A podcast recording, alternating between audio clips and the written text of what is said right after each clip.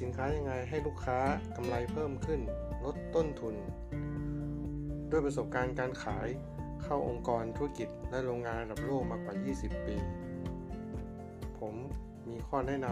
ำที่อาจจะเป็นประโยชน์กับเพื่อนๆทุกคน เพื่อนำไปปรับใช้นะครับ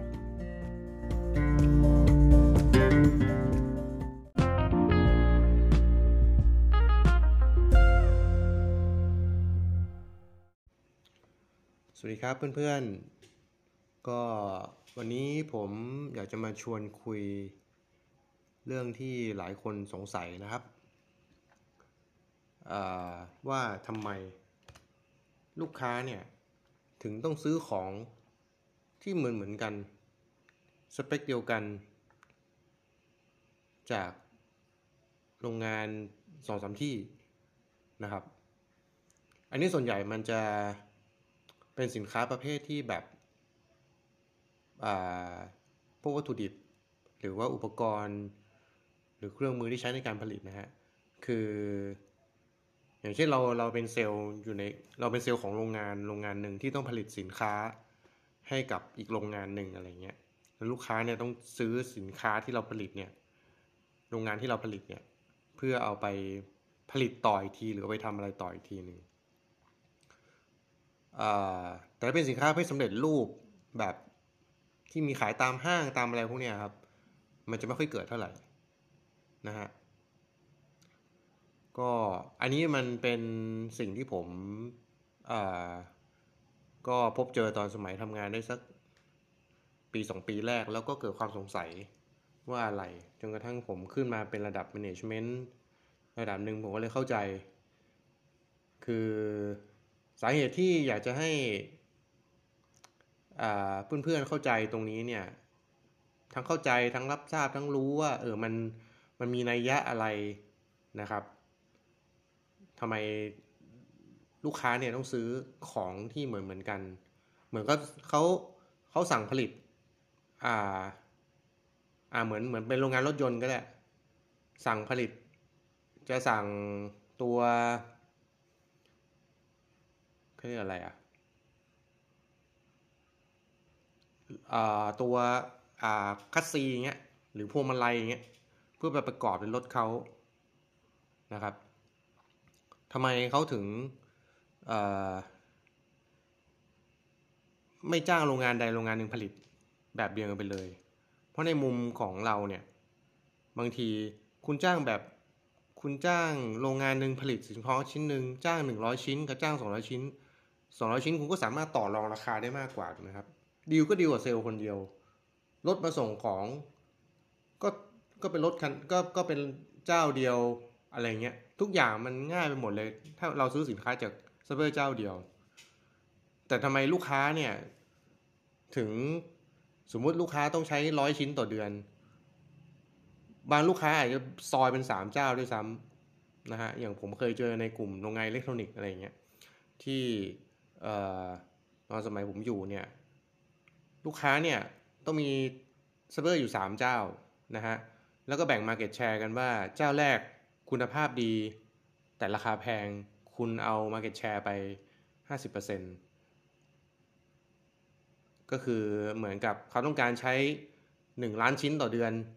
คุณผลิตให้ฉันไป 5 คุณเอาคุณผลิตฉัน5 0 0 0 0 0 คุณเอา volume ไป 5 0 0 0 0 0 พอ ส่วนเจ้าที่ 2 ราคาถูกกว่าเจ้าแรกหน่อยนึง แต่คุณภาพด้อยกว่า โดยลอจิกมันจะเป็นประมาณนี้นะครับ ก็เอาโวลูมไป 30%ก็คือ 3 0 0 0 0 0 ชิ้นอ่าส่วนเจ้าสุดท้ายราคาถูกสุดเลย แต่คุณภาพแบบห่วยไม่ถึงก็ห่วยแต่รับได้ แต่ก็คือคือ แล้วก็ดูมีแนวโน้มจะพัฒนาได้ ก็จะให้ Market Share ไปน้อยหน่อย อ่า อะไรอย่างนั้น นะฮะ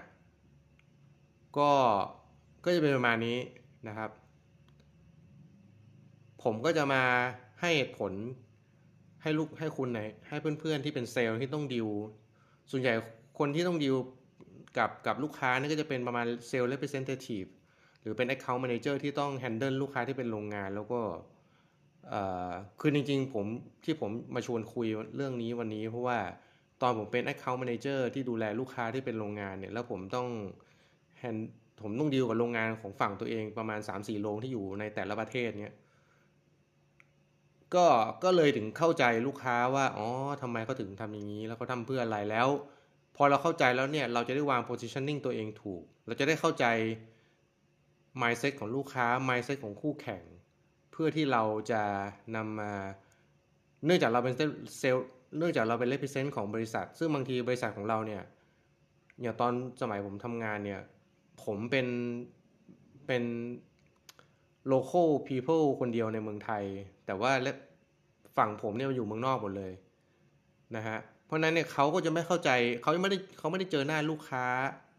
สมัยก่อนมันไม่มีซูมไม่มีคอไม่มีวิดีโอคอลมันมันมีแค่โทรศัพท์ โทรศัพท์ก็ราคาแพงก็ไม่ได้คุย เพราะนั้นคนที่อยู่หน้างานก็จะเข้าใจนั่นสุด เข้าใจลูกค้ามากที่สุด เพราะนั้นเนี่ยคุณ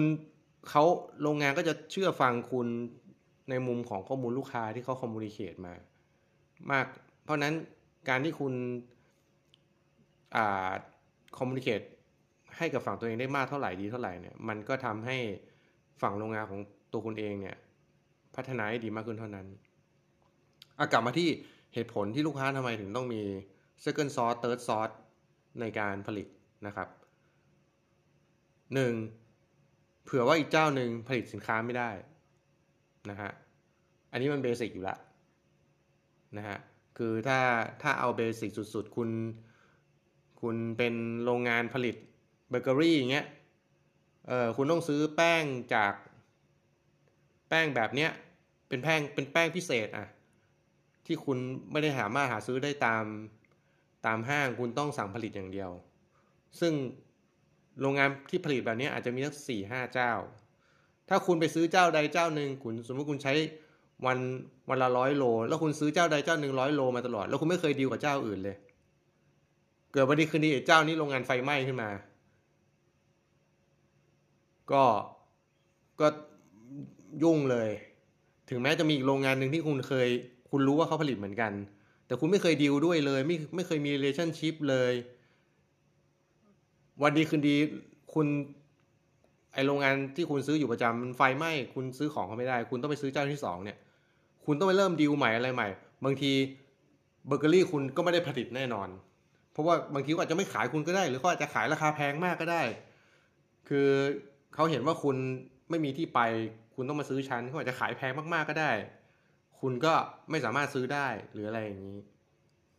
ผมเคยมีเคสคลาสสิกตอนสมัยน้ำท่วมปีปีไหนอะผมจำไม่ได้ละผมอยู่ผมมีลูกค้าที่อยู่แถวลังสิตเนี้ยที่เขาจะต้องซึ่งน้ำก็ท่วมแถวนั้นแบบ คือต้องนั่งต้องพายเรือเข้าไปครับ แล้วมันมีโรงงาน แล้วมีโรงงานที่ป้อนวัตถุดิบให้กับโรงงานนี้อยู่สองสองสองที่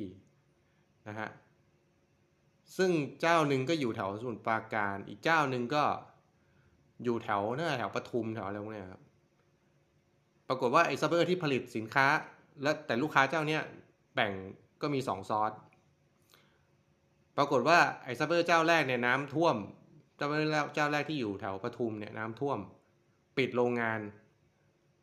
ลูกค้าก็เลยโอ้โหไอโรงงานอันที่สองนี่คือแบบ ที่อยู่แถวสุราการยังผลิตได้อยู่ โอ้โห คราวนี้คือแบบ ได้รับออเดอร์ทั้งหมดร้อยเปอร์เซ็นจากจากเจ้าโรงงานเจ้าแรกที่เป็นคู่แข่งที่มันปิดไปเขาเขาผลิตใหญ่เลยครับ ผลิตแล้วก็เร่งกำลังการผลิตเลยจนกระทั่ง คือคือมันมันเป็นโอกาสด้วยที่ ของเจ้าที่สองที่จะพยายามตีตื้นเจ้าแรกขึ้นมา ในในช่วงเวลาวิกฤตอะไรอย่างเงี้ยแต่ในมุมของลูกค้าก็คือเขาเขาก็บริเขาเขาก็ พอเขามีเซ็กนซอสเนี่ยเขาก็เขาก็เจ้าหนึ่งผลิตไม่ได้อีกเจ้าหนึ่งก็ถึงแม้คุณภาพด้อยกว่าไม่ได้มาตรฐานเท่าไหร่ แต่มันก็ยังใช้ได้ คือต้องอย่าลืมว่าไอ้ second source third source เนี่ยก็ไม่ใช่ใช้ไม่ได้นะครับ คือทุกคนจะซัพพลายเออร์ทุกเจ้าที่จะมาขายของให้กับโรงงานเนี่ย ถึงแม้คุณจะเป็น second source third source เนี่ย คุณก็ต้องผ่านมาตรฐานที่เขา verify แล้วว่า คุณส่งของมาแล้วเขาเอาไปใช้ได้ แต่อาจจะประมาณว่าส่งของมาร้อยชิ้นอาจจะเสียสักแปดสิบเปอร์เซ็นอีกยี่สิบเปอร์เซ็นก็อาจจะเป็นสกรีนออกอะไรอย่างเงี้ย แต่เจ้าแรกส่งมาร้อยตัวร้อยดีแบบเก้าสิบแปดเปอร์เซ็นเลยอะไรอย่างเงี้ย อารมณ์ประมาณนี้ อะเหตุผลที่สองเผื่อไว้ว่าเจ้าใดเจ้าหนึ่งมาตรฐานต่ำเกินไป คือไอ้เรื่องพวกนี้เนี่ยมันเป็นคุณการบริหารจัดการคุณภาพของแต่ละซัพพลายเออร์ซึ่งลูกค้าก็ไม่ไม่รู้ไม่สามารถรู้ได้ครับว่าแต่ซัพพลายเออร์เนี่ยวันดีคืนดีจะคุณภาพตกไปมากน้อยแค่ไหน พอดีผมเคยมีเคยผมเคยทำงานในฝั่งของ quality assurance มาประมาณเกือบ 5 ปี ผมก็จะเข้าใจ mindset ของการทำ QA นะครับ QA ทั้งในการฝั่งรับในการสกรีนคุณภาพจากข้างนอกเข้ามากับ QA ในมุมของ Control Quality ภายในโรงงานก่อนส่งมอบหานลูกค้านะฮะก็คือถ้าถ้าคุณภาพมันต่ำเกินไปเนี่ย โรงงานก็จะได้พิจารณาให้ให้โวลุ่มในการผลิตกับอีกเจ้าหนึ่งที่คุณภาพยังดีกว่า ซึ่งไอ้เจ้าที่คุณภาพมันต่ำขึ้นมา เราก็ไม่รู้มันต่ำเพราะอะไร เครื่องจักรมันจะมีปัญหา คนมีปัญหา วัตถุดิบมีปัญหา whatever นะครับ เหตุผลที่สามสำรองเผื่อว่าส่งมอบสินค้าไม่ทัน ก็ก็อาจจะไปคล้ายอาจจะล้อกับข้อแรกนิดนึงที่ผลิตสินค้าไม่ได้ แต่นี่คือผลิตสินค้าไม่ทันก็ประมาณแบบเอ่อบอกว่าบอกว่าต้องส่งของมาให้ ส่งของมาให้ฉันเดือนละหนึ่งร้อยชิ้น ดันส่งมาได้แค่แปดสิบชิ้น เครื่องจักรมีปัญหาเออพนักงานไม่พอ หรืออะไรก็ไม่รู้ แต่ว่าคือแต่ volume ในการผลิตของคุณมันเท่าเดิมไง แต่เซัพเปอร์ส่งของมาให้คุณน้อยอย่างเงี้ยคุณก็คุณอย่างคุณทำเบเกอรี่คุณต้องใช้ คุณต้องทำเบเกอรี่วันละหนึ่งร้อยชิ้น ต้องการใช้ แป้งจำนวนร้อยโล มันส่งมาแปดสิบโล คุณก็ผลิตเบเกอรี่ได้แค่แปดสิบชิ้น คุณก็เสียโอกาสในการขาย ถูกไหมครับ ข้อที่สี่สำรองเผื่อว่าอีกเจ้าหนึ่งจะขึ้นราคา ก็คือคานอำนาจอะฮะคือคือมันก็เป็น logic ที่เราพอจะเข้าใจได้อยู่แล้ว คุณไปซื้อสินค้าเจ้าหนึ่งแล้วคุณซื้อเข้าจุดเจ้าเดียว แล้วเป็นสินค้าที่ แล้วแล้วเกิดซัพพลายเออร์มันรู้ว่า คือมันก็รู้แหละ ว่าคุณมีฉันอยู่คนเดียวเอออะไรขึ้นมาก็อยากขึ้นราคาขึ้น คุณทำอะไรไม่ได้ ซึ่งก็ส่วนใหญ่เขาก็ไม่ทำกัน เขาก็ต้องมีสองเจ้าไว้คานอำนาจอ่าบางทีก็คานอำนาจ เผื่อไม่ให้อยู่ดีก็ขึ้นราคา หรือคานอำนาจเผื่อเวลาวัตถุดิบในตลาดขึ้นราคาอย่างผมเคยมีเคสแบบ ผมสป라이กล่องให้กับโรงงานเงี้ยแล้วราคากระดาษมันขึ้นเยื่อกระดาษมันขึ้นแบบโอ้โห ผมก็ต้องไปขอลูกค้าขึ้นราคา แต่ก็ไม่กล้าขอขึ้นเพราะลูกค้าก็มีเจ้าหนึ่งอยู่ อ่า คือถ้าไปขึ้นลูกค้าก็ไปแบ่งให้คนอื่น ผมก็ต้องอั้นราคาให้มากที่สุด แต่ก็อั้นอยู่ใน แต่เราก็รู้ว่าในตลาด คุณซื้อเจ้าไหนก็ต้องโดนขึ้นราคาหมด แต่แต่ประเด็นคือเราก็ไม่รู้ว่าอีกเจ้ามันขึ้นหรือเปล่า มันขึ้นเท่าไหร่อะไรเงี้ยฮะประเด็นสุดท้ายเนี่ยจริงๆมันมันมันพูดกันยาว มันมันเป็นลึกค่อนข้างจะลึกนิดนึงก็คืออ ในกรณีสินค้าที่มันมีการสั่งผลิตในระยะยาวนานๆเรื่อยๆเนี่ยฮะลูกค้าเนี่ยก็ต้องการที่จะแบบ มันเป็นมันเป็นมันเป็นหนึ่งใน strategy ของทาง purchasing นะฮะ ในสินค้าที่มันมีเอ่อคือคุณคุณต้องนึกว่าโรงงานโรงงานหนึ่งเนี่ย บางทีก็ซื้อสินค้าบางวัตถุดิบบางตัวเนี่ย เดือนหนึ่งเป็นร้อยร้อยล้านเป็นพันพันล้านนะครับ item เดียวนะฮะเพราะนั้นเนี่ย แต่สมมติเขามีซัพพลายอยู่สามเจ้า เจ้าแรกแพงคุณภาพดี ไอ้เจ้าสุดท้ายนี่คุณภาพห่วย แต่พอรับได้ แต่ซึ่งแน่นอนมันก็ต้องขายให้เราถูก ซึ่งไอ้เจ้าเนี้ยลูกค้าส่วนลูกค้าที่เขามี strategy ในการ develop supplier เนี่ยเขาก็พยายามที่จะ develop supplier เจ้าที่สามเนี่ย ให้มีคุณภาพดีเท่ากับเจ้าแรก เหตุผลก็คือส่วนหนึ่งคือการคานอำนาจ ส่วนหนึ่งก็คือทำให้เขามีช้อยที่ดีมากขึ้น ในราคาที่ถูกลง คือสุดท้ายลูกค้าก็จะได้ประโยชน์ทั้งคู่ คือได้ของที่ดีขึ้น แต่ในราคาที่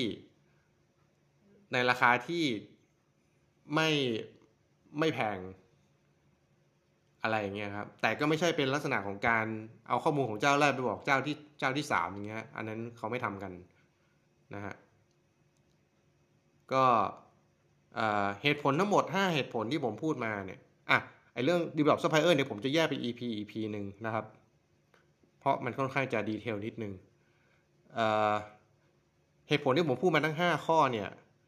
ลูกค้าต้องการป้องกันอย่างเดียวคือการชัดดาว protection line ซึ่งภาษาเขาพูดง่ายไลดาวอย่างเงี้ยครับ คือถ้าไลน์ดาวนี่คือ โอ้โห กดไฟฉุกเฉินเลยครับ คือถ้าไฟไม่ไหม้ถ้าไม่มีอะไรขึ้นมาเนี่ยเขาไม่กล้า line down นะให้คุณภาพการผลิตมันมีปัญหาอะไร คือมันก็ต้องหาวิธีให้ผลิตต่อไปให้ได้ แต่ถ้าเกิดคุณ line down ปุ๊บโป้งเนี่ย คือถ้าคุณเคยอยู่ในโรงงานนี่คือแบบ เด็กพนักงานที่ยืนนั่งผลิตสินค้าอยู่เนี่ย มานั่งเล่นมือถือเล่นเกม ไม่มีใครทำอะไม่มีอะไรทำทั้งทั้งที่ตลอดเวลาที่เขาไลน์มัน production run นี่คือ คุณต้องนั่งทำงานตลอดกินข้าวหนึ่งชั่วโมงเสร็จปุ๊บกลับมาทำงานทันที กะเปลี่ยนกะปุ๊บเปลี่ยนกะใหม่เข้ามาเสียบต่อรันทันทีคือรายดาวนี่คือมันมีค่าใช้จ่ายเยอะมาก ทั้งค่าน้ำค่าไฟนะฮะโดยเฉพาะค่าแรงคนงาน ยเฉพาะโรงงานที่ต้องพึ่งพาแรงงานคนเยอะๆนะครับ ค่าเสียโอกาสในการผลิตไอ้พวกนี้มันเป็น side effect จากการที่ line down เพราะนั้นในมุมของจัดซื้อที่ซื้อของซัพพลายเออร์เนี่ยหนึ่งในหน้าหนึ่งในหน้าที่ของเขาคือก็ต้องช่วยบริษัทเพื่อป้องกันไม่ให้เกิดการ line down สินค้าต้องมา สินค้าต้องมาต้องวัตถุดิบต้องมีเข้ามา feed เข้ามาใน production ตลอด คุณภาพต้องได้เท่าเดิมใกล้เคียงเดิม นะฮะส่งของต้องทันเวลานะครับ ไม่งั้นของมาไม่ทันนี่ฝ่าย production นี่อัดฝ่ายจัดซื้ออ้วกแตกเลยครับ อันนี้เราก็ต้องเข้าใจฝ่ายจัดซื้อในมุมนี้ เราจะได้ react กับเขาได้ถูกนะฮะ ก็โอเคก็สิบประมาณ 15-16 นาที ก็ผมก็เพื่อนๆอยากจะ ให้ผมช่วยแชร์ข้อมูลประสบการณ์อะไรเกี่ยวกับการขายเจรจาต่อรอง